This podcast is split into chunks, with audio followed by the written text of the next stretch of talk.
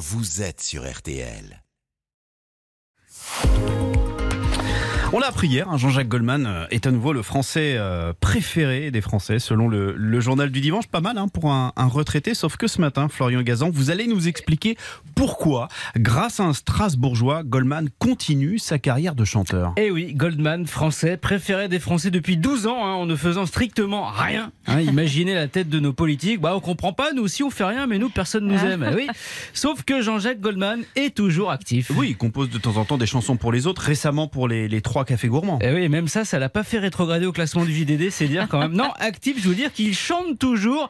Et tout ça, c'est grâce à un de ses fans, Jérôme Kupfler, qui, comme les autres, s'est senti orphelin quand le chanteur a pris sa retraite en 2004. Alors, il a décidé de lui faire poursuivre sa carrière avec sa deuxième passion, les Lego. Euh, C'est-à-dire, il faut expliquer là. Alors, il a créé Lego Goldman, un Ouais. personnage de 4 cm en brique jaune qui a le look de Jean-Jacques version années 80, c'est avec la petite cravate en Mhm, cuir, avec qui il réalise des clips image par image, des concerts de son idole et le met en scène avec humour. C'est drôle ça, mais est-ce que le vrai Goldman est au courant? Eh ben oui, et c'est là que ça devient génial. En 2014, Jérôme, pour aller au bout du délire, décide d'inviter le vrai Jean-Jacques Goldman à un concert virtuel de Lego Goldman.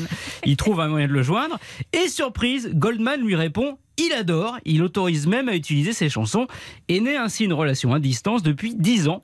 L'an dernier, Jean-Jacques a aussi euh, envoyé une carte de vœux à son clone en brique jaune. Est-ce que le euh, Goldman, le vrai Goldman, a rencontré euh, en vrai son double en Lego? Eh bien oui, Jérôme avait glissé Lego Goldman dans une enveloppe et l'avait envoyé à Jean-Jacques. Après six mois sans réponse, le fan se dit que c'est mort.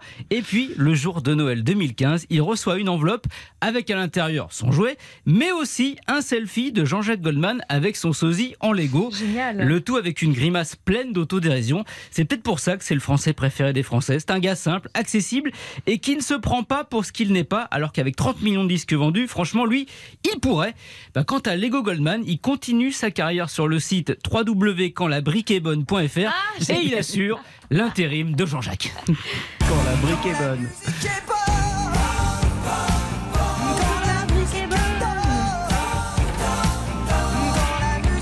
Génial cette histoire. Merci beaucoup Florian Gazan. On n'a pas envie de s'arrêter là, on a envie de laisser Goldman. Mais Eh, mais quand la météo est bonne, bonne, bonne.